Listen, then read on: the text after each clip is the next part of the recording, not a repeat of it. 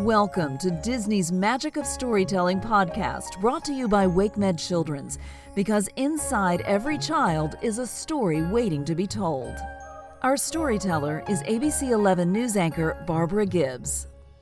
I'll be reading National Geographic Kids Why Over 1,111 Answers to Everything by Crispin Boyer. Why do I ask why? Thank that amazing brain of yours for your uncontrolled curiosity. Not only does this wrinkly mess of gray matter control all your body's automatic functions breathing, blinking, food processing, the beating of your heart but it also empowers you to laugh, cry, create, dream, score a three pointer in basketball, learn, paint, beat your sister in Mario Kart, and ask questions. The brain is the master of your nervous system and the source of your personality. No other organ in nature is as mysterious. What exactly is between my ears anyway? One of your body's largest organs, your brain, is 3 pounds, 1.3 kilograms, of fat and proteins condensed in a mass with a tofu like texture. Its contents come in two colors.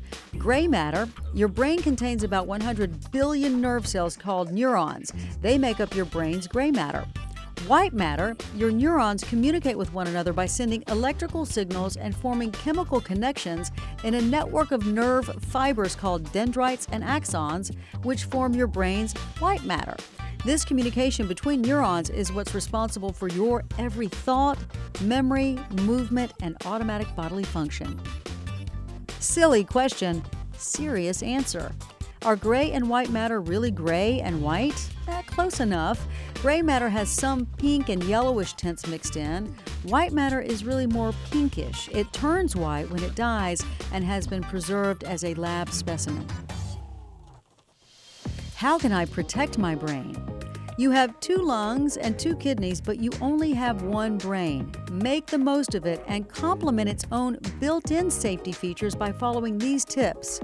Wear a helmet while riding your bike, skateboarding, snowboarding, or engaging in any other potentially dangerous activity. Don't smoke. Not only is it bad for your lungs, but it can cause neurological damage to your brain as well. Eat well. A poor diet can lead to illnesses later in life, such as type 2 diabetes and high blood pressure that can cause shrinkage of the brain. Exercise your body. Running, playing soccer, and other physical activity releases chemicals that refresh your brain and prime it for learning. Exercise your mind. Games that test your memory and concentration actually improve your brain's flexibility in processing information and can possibly help you dodge dementia, a disease that affects your mental abilities later in life. How much of my body's energy does my brain use? The electrical messages bouncing around your brain at any given time outnumber the messages zipping through the world's telecommunications networks. All that activity requires enough electricity to power a dim light bulb. Now, that may not sound like much until you consider the brain uses 20% of the body's energy but is only about 2% of its weight.